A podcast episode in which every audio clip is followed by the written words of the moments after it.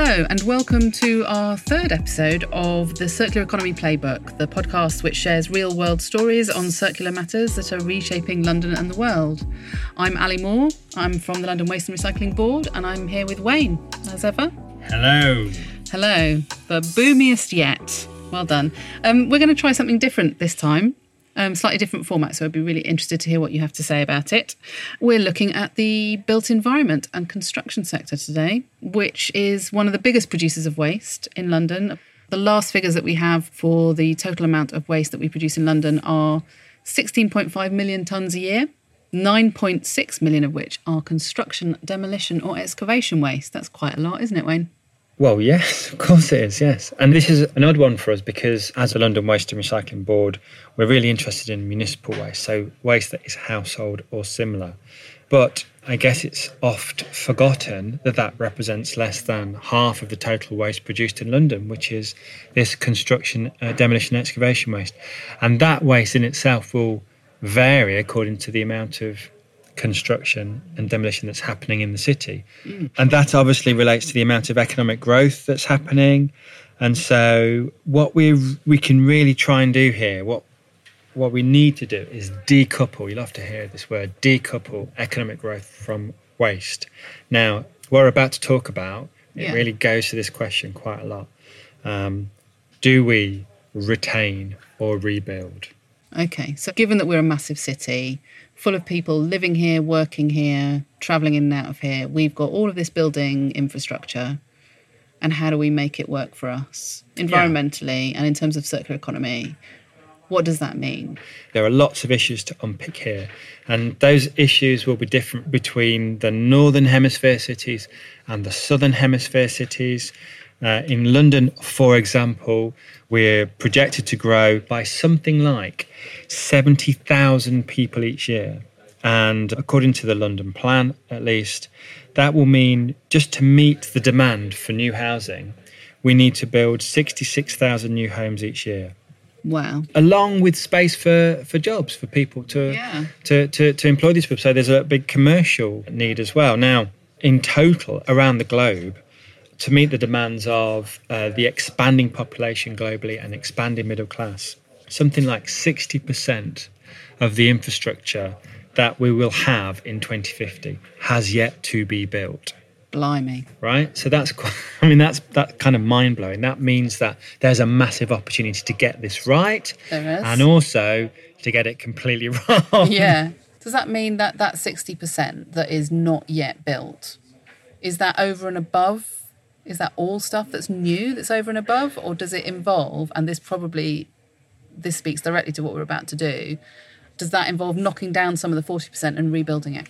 Uh, I don't know the answer to that. I think that mostly is um, is is envisaged to be new stuff okay. to accommodate the rapid growth in the emerging economies in Asia okay. and India and South America. So, okay. in a city like London, the growth that we're talking about we've got loads of buildings already where every inch is packed full of buildings. Yeah, so, so we are going to have to start thinking about things like refit. Yeah. Here's an interesting example. On my train journey to work, there's a multi story car park that's just been knocked down. And I assume it will make space for um, housing. Now, that car park was probably originally, uh, say originally, but probably a bomb site. And before that, it would have been dense warehousing because it's right on the banks of the Thames near Tate Modern. Yeah. So, over its period of life, it will have changed uses. Some of that use was because it was bombed out, mm. some of that change of use, and lots of those bomb sites became car parks. Now, those car parks in central London have a massive premium yeah. and they're being used for housing. So, these things are being knocked down. So, what's happening to the construction waste, the, the, yeah. the demolition waste that's being produced? Well, I guess. Mm that's being managed is fairly inert. But this stuff is concrete. So, it's got lots of embedded, know, some um, of it embedded carbon in. There'll be yeah, there's opportunities here to use some of this or all of this material for other building material that probably at the moment probably isn't being uh, exploited fully. I'm yeah. I'm pretty sure of that. And if we look around our city, a lot of the stuff around the city that is embedded in current buildings could be utilised for the development of new buildings. Now, the question is um, can we retrofit existing buildings? You can't retrofit offices into a car park, can you? You can't Or can you? retrofit. You? well, I don't know. I doubt it. I guess there are lots of questions here around. Most people in in London will live in apartments. They'll live in uh, they'll live in flats. Or flats, as we that- call them in England. Those that don't will live in Edwardian housing that was created during the tube expansion boom that happened around about the early part of the 20th century, I guess, which will have very different characteristics in terms of energy efficiency than housing that's built today. Yeah. But we'll need active heating and there'll be no cooling, that'll be mm. passive cooling. Mm. So the debate that we're about to listen to touches upon those issues. In the London Waste and Recycling Board's circular economy route map, we talk about this and we have a, a diagram that we've borrowed from David Cheshire. And that diagram has a hierarchy of what to do with buildings and it has retain at its core. Right. But when we're building new, build flexibly. So a circular economy building would be a modular building, a flexible building, a building designed to last or designed to be modular. So, you can take it apart and its use use the bits. changes over time. Yeah. Yes. So think of the um, the development in uh, 2012 Olympic Games in London, Yeah. and uh, most of that uh, development on the Olympic site. Uh, in fact, all of it was designed with legacy in mind. So, a second use. So, the Olympic Athletes Village, this is very traditional, becomes housing. Yeah. But the stadium was designed for a second use. Lots of the facilities were designed to be modular and they changed. And I think one of the problems at the time was nobody knew what to do with stuff once they disassembled it. So, you know, mm. that was quite an interesting problem. But nevertheless, the Olympic Park was kind of ahead of its time before we'd even started to think in this term circular economy. It was designed Yeah. with a second purpose in mind. It was designed to be flexible, modular, and to be disassembled. But that was partly at the time to do with getting community buy-in, I suppose, and, and providing the community with resources beyond the life of Uh, well, yeah. I mean, I also seem to remember it. It felt part of the age of let's not spend loads of money here. It was, you know, it was being designed after the crash in 2008. Exactly. Well, circular economy is is nothing if not resource efficient. So, Absolutely. so this is the new format that we're trialing for this episode. We have a couple of people in a room discussing refit versus knockdown and rebuild. Hello, I'm Emma McKenna and I'm a business advisor at London Waste and Recycling Board. I work on Advance London, our circular economy business support program that's dedicated to SMEs and startups, and I look after our built environment portfolio. So I'm really excited to be here moderating our built environment debate today on refit versus rebuild. I'm also joined by my colleague James Close, who is head of low carbon circular economy programs Hello. and Gilly Hobbs, Circular Economy Lead at BRE. Hello. So, built environment is a really key sector for us at LWARB and in London, particularly because over the next four years, we'll be implementing a Horizon 2020 project focused on circular construction in regenerative cities, also known as Circuit. And BRE is one of our local London partners that's going to be involved in the project over the next four years.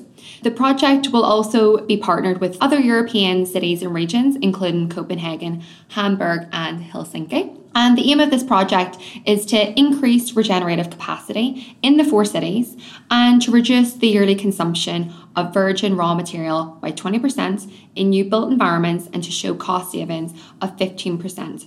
The built environment sector is one that we know that really needs to change and there's particularly a lot of noise on retrofit and rebuild at the moment. So we wanted to bring together two experts that really know this topic super well to explore and discuss and debate both sides of the argument.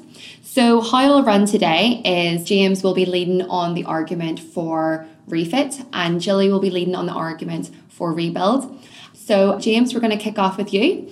Well, I, think there's a couple of things that are worth putting on the table as we start this conversation. The first is that in London, there's about 17 million tonnes of waste that's produced per annum, of which 9 million tonnes is construction waste. So that's a huge amount of waste coming from construction. And of course, a lot of that is from demolition and other materials that come out of a new build, where materials are often wasted. So I would argue that refit's a better option because you have a much greater chance of reducing the amount of construction waste. And of course, a lot of this construction waste goes to landfill, some of it's recycled, but all of it has a very high element of embedded carbon within it. So if you can design a really good refit approach, like for example the one we've done here in the LWARB offices, where we've adopted circular principles for the refit and used a lot of really innovative new materials, you can significantly reduce the amount of waste that goes into landfill or indeed even into recycling. And much of the construction waste that goes into recycling is turned into aggregates, which is obviously a quite energy intensive process in its own right. So I think there's also a couple of different ways to think about this. I mean, some are commercial buildings and some are residential buildings. And if you look at the amount of building that's going on in London, you see new buildings coming up all over the place. And of course, that's a result of buildings being knocked down. I'm sure Gilly will talk about this. I mean, it does give an opportunity to rebuild with uh, net zero carbon buildings, which um, is a great opportunity to innovate. Uh, but quite often you can actually retrofit uh, to give a lot of those benefits in the commercial sector. The residential sector's also very interesting. I speak as somebody who's tried to do an eco refit on our house, which was originally built in 1847. Uh, so it's very old. And it was actually really quite difficult to build as much energy efficiency into it as we wanted. So I would also argue that intelligent refit is the key. So you have to think about uh, how best to get energy efficiency and also what the appropriate renewable technologies might be. Yeah, well, so um, obviously very interesting, and I agree with quite a lot of the points in terms of the you know, what's a good idea to refit. But also, I think the built environment is always going to evolve and change, and the requirements for the built environment will change as well. And quite often at BRE, we talk about whole life building performance. And James quite rightly talks about energy. So, what's the operational energy impact versus the embodied carbon impact. And if you look at that over the whole life, so the whole life carbon balance could actually lead you to conclude that it may be better to take a very inefficient asset down and replace it with something that's much more efficient. So I think that's one example where it would warrant having a rebuild because you've undertook that calculation, you understand that actually in this situation it's the best option.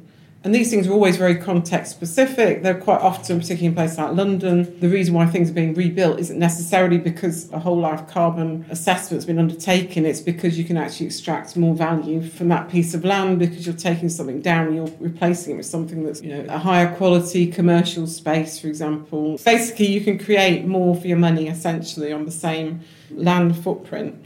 But then there are other aspects of building performance that are equally critical. So, for example, you know, how buildings affect people within them, either because they're working in them or they're living in them. So some buildings could actually be unhealthy for people to stay in. So in that context, if you can't retrofit to make them healthier places, you can't improve the ventilation or quality of air, or things like we've had in the past, sick building syndrome, for example. If there are really good health reasons to you know, to start again, then again, I would say that that's a good example of where you might want to do a rebuild. And I think also the built environment that we will need in the future is like to change. So at the moment, we may be, you know, we're still constructing um, physical retail space.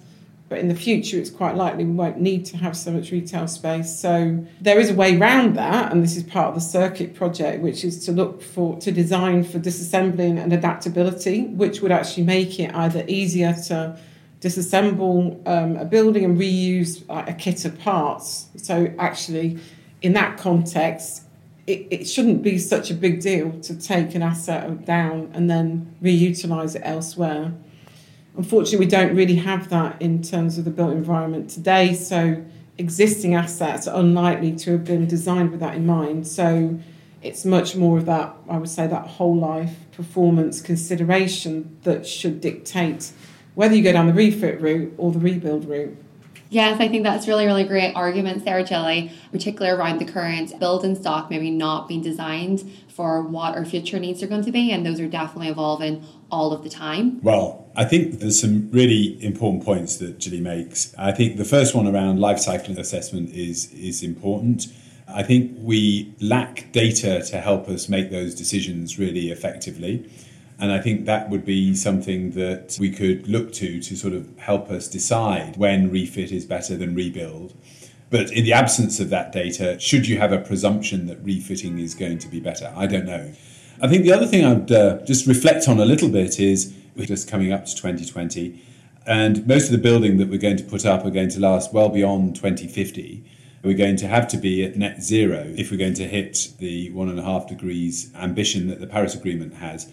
So, whether you're doing rebuild or refit, you really have to be quite ambitious about the nature of the built environment. It needs to be sort of fundamentally different from the way it is today. And that's really quite challenging in somewhere like London. I think also the circuit program is going to give us some really interesting ways of thinking about this. And I think, you know, when we always talk about the circular economy, we try to force ourselves to think about systems.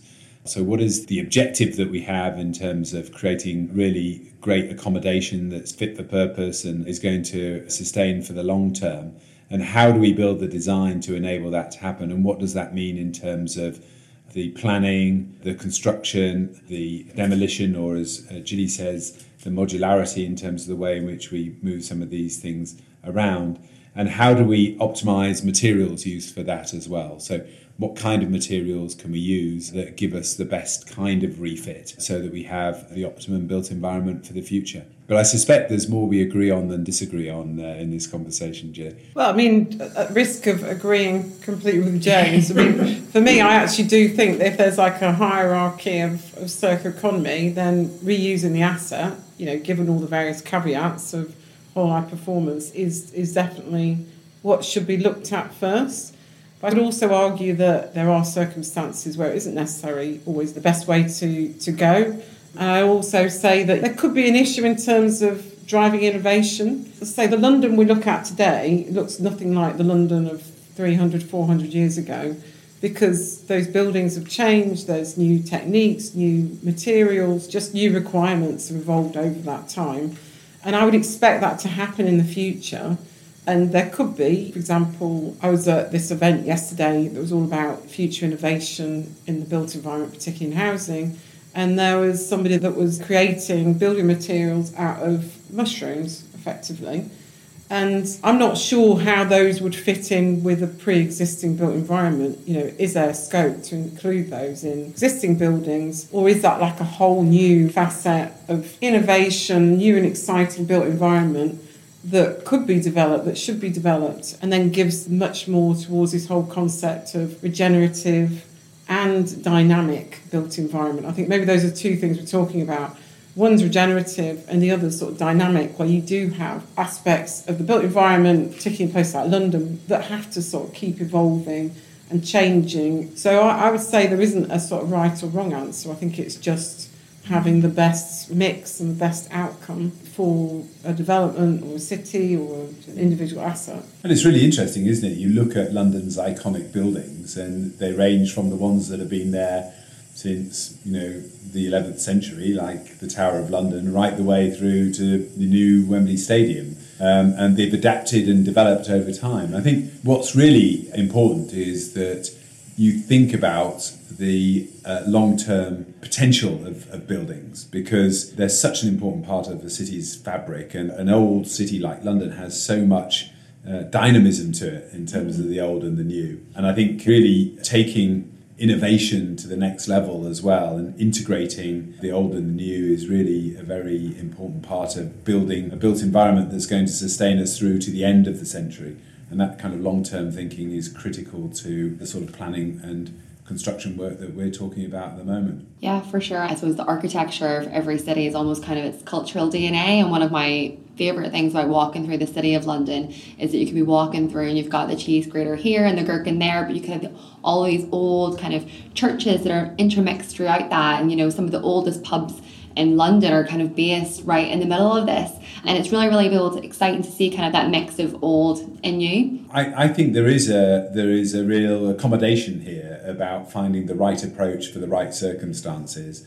And I think that we probably need to deal with some quite significant challenges as well. So, are you better off uh, refurbishing a house that was originally built 150 years ago or knocking it down and building a passive house? And is the constraint of a conservation area something that really is valid in terms of uh, building this uh, new environment for the future. Um, I think the excitement of innovation around all of this uh, has great potential as well. And I think you were referring to the building materials made out of mushrooms, which is uh, one of our Advance London and accelerator businesses that called Biohm, and you know they've got great potential. It's so exciting to see uh, the way in which we're bringing uh, new types of technology that are both sustainable and also uh, high quality and um, create new business models of the future that are going to drive the circular economy and um, enable us to live in a more sustainable way. Absolutely. Leading on from that example,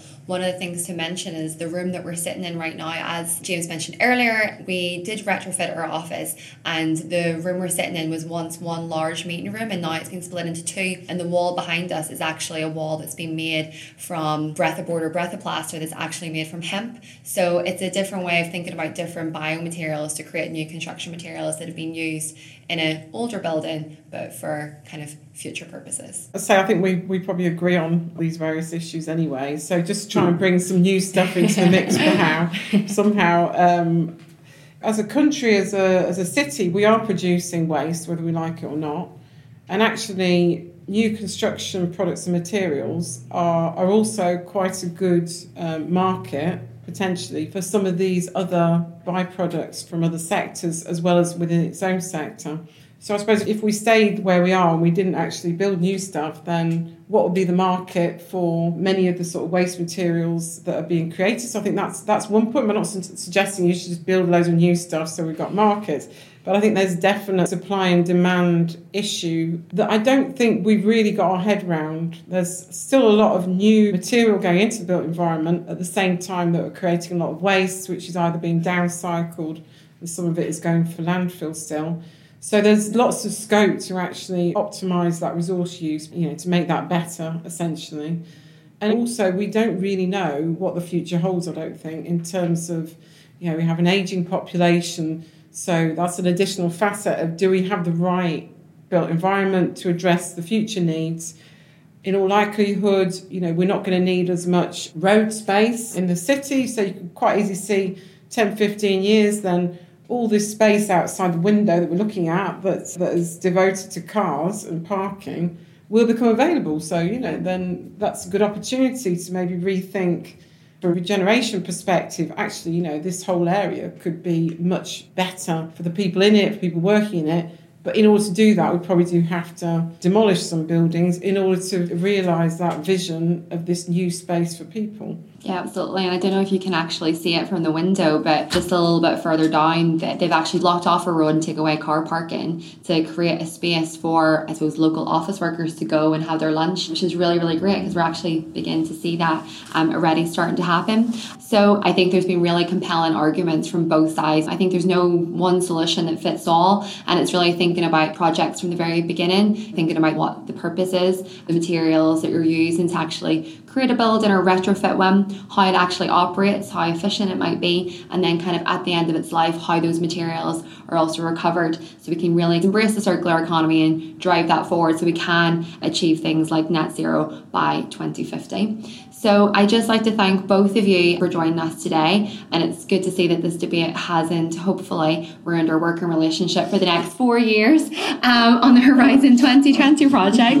yeah, we're really looking forward to hopefully hearing further opinions from you, the listeners, as well on both sides of the argument too. But thank you so much, James, and thank you so much, Gilly. Pleasure, thank you. So that was James and Gilly talking about refit versus rebuild. And it seems to me as though the position that they reached was that actually it's complicated and that every case is different and that they need to be judged on their merits but that in every case, whenever you're judging, that you have to be thinking with the long view in mind, and that as long as we're thinking about the long term and not the short term, then we're likely to make the right decisions on a case by case basis. Was that your take from that? Well, I think yes, I think that's right. I was struck by Gilly talking about look at the whole life, look at things like air quality and safety. You know, you've got to take those things into account. If a building is fit for purpose, then why would you knock it down? The question is, are buildings fit for purpose that are, I don't know, single skin? Active heating required, they are passively cooled, of course, but I guess as climate change increases, are people going to be incentivized to go and buy ad hoc cooling systems, you know, and mm. and how does that work in retrofitting old buildings? So all of these things have to be taken into account. I was interested in the idea of the conservation area. Our rules that we implemented back in, you know, the 1960s, are they now kind of getting in the way of our ability to retrofit our world to make it climate safe. Mm. Now, we don't have the answers for that because you don't want to be knocking down a range of beautiful old buildings and then replacing them with buildings that have less kind of emotional value. But at the yeah. same time, we've got to take into account what they're going to do for the environment. Uh, Sadiq Khan talks about good growth. You know, what does he mean by that? I think he's talking about making London uh, an equitable place where housing mm. is of good quality, a green place, a place where there's a mix of um, of parks and greenland and commons, um, and where we aspire to be a zero carbon city. Yeah, the, one of the most interesting bits for me was when Gilly was talking about the removal of you know the need for roads and what that frees up in terms of you know creative thinking around our urban space, and that was a, a really interesting thing, and presumably that ties in with this whole you know good growth equitable transition. Well, this is fascinating, isn't it? You know, if you think about cities in the future, and I know we talked in the last episode about the C40 Cities report on the future of urban consumption in a 1.5 degrees C world. Mm. That report talks about no private transport. Yeah. you know, so in Absolutely. order to so in order to with that space. It, so well, I mean that's a massive opportunity yeah. for us to re-envision and recreate cities to be much more people friendly because mm. at the moment as we know cities are made for for transport they're made for cars yeah. but if they're made for people with that in mind that opens up not just uh, a range of possibilities but acres of space yeah just think of all the space we give over to roads if that space was given over to people if it was greened or used yeah. for for bike transport you know that's a kind of as long as it's not built on that's the only slight concern, isn't it? Well, we we we you know the again the London plan talks about the compact city. Uh, it talks about um, densification, but in a good way. So mm. making uh, dense houses livable houses. You know, so all of those concepts are taken into account, and I think the circular economy has something to say about that because you can densify by sharing. Yeah, sharing spaces you know, if, for example, there were more shared laundry spaces like we see in New York, or mm, um, that's a really good point, or uh, a library of things mm. in every in every new housing development, so you didn't need so much storage space to, to store yeah. your drill or, or oh, your tools, you know, whatever amazing. it is. Yeah. So we can start to think about circular economy principles in relation to yeah. um, in relation to new developments. Okay, so in our office, yeah, we have done something obviously this is not a new development but it, we did a fit out of our office and it was we did it as a as a, a refit of the space in the most circular way that we could possibly think of didn't we yeah well we took those principles that are in that diagram that's in our circular economy route map and we tried to utilize that in our refit. Mm. So, whilst we did refit, we did it in the most sympathetic way. We retained stuff. So, our, if you come to our office, you'll see there's a whole bank of carpet here that's been retained. We use stuff that have been reclaimed from other buildings. So we've got wooden flooring that was recovered. And in the building itself, we had a kitchen that we needed to move. So we moved that kitchen. We didn't throw it out. We used recycled products where we could. So we've used recycled PET and recycled yogurt pots throughout in terms of plastic for our tabletops and doors and we've used recycled products in our carpets and on, on our walls as well actually so and mm. all of the furniture is refurbished so i'm sure that not everyone could go to the extent that we did but you can take bits that we did and, mm. and apply those principles to all refits and all buildings retaining what's what's still fit for purpose, not throwing stuff out or using the stuff that's already in your building as a material bank for your refit yeah. or your new building. Absolutely. Good. Well, that was an interesting an interesting episode. So, thank you for listening. So we'll let you know when the next one is coming out. Obviously, it's on all the usual platforms, and we'll let you know on Twitter and LinkedIn that it's available. Um, thank you for listening. Give us a like, give us a share, and uh, if you've enjoyed what you've heard, could you please rate us on your favourite podcast Rate platform? it. Yes, we need ratings we do and need feedback. ratings we, and feedback. Yeah, let us have some questions. If you've got ideas for topics Yeah. that you'd like us to cover or people you'd like us to talk to, Or indeed solutions to some of the huge problems that we discuss. then we'd love to hear your opinions and your questions. Fantastic. Thank you very much. See you next time.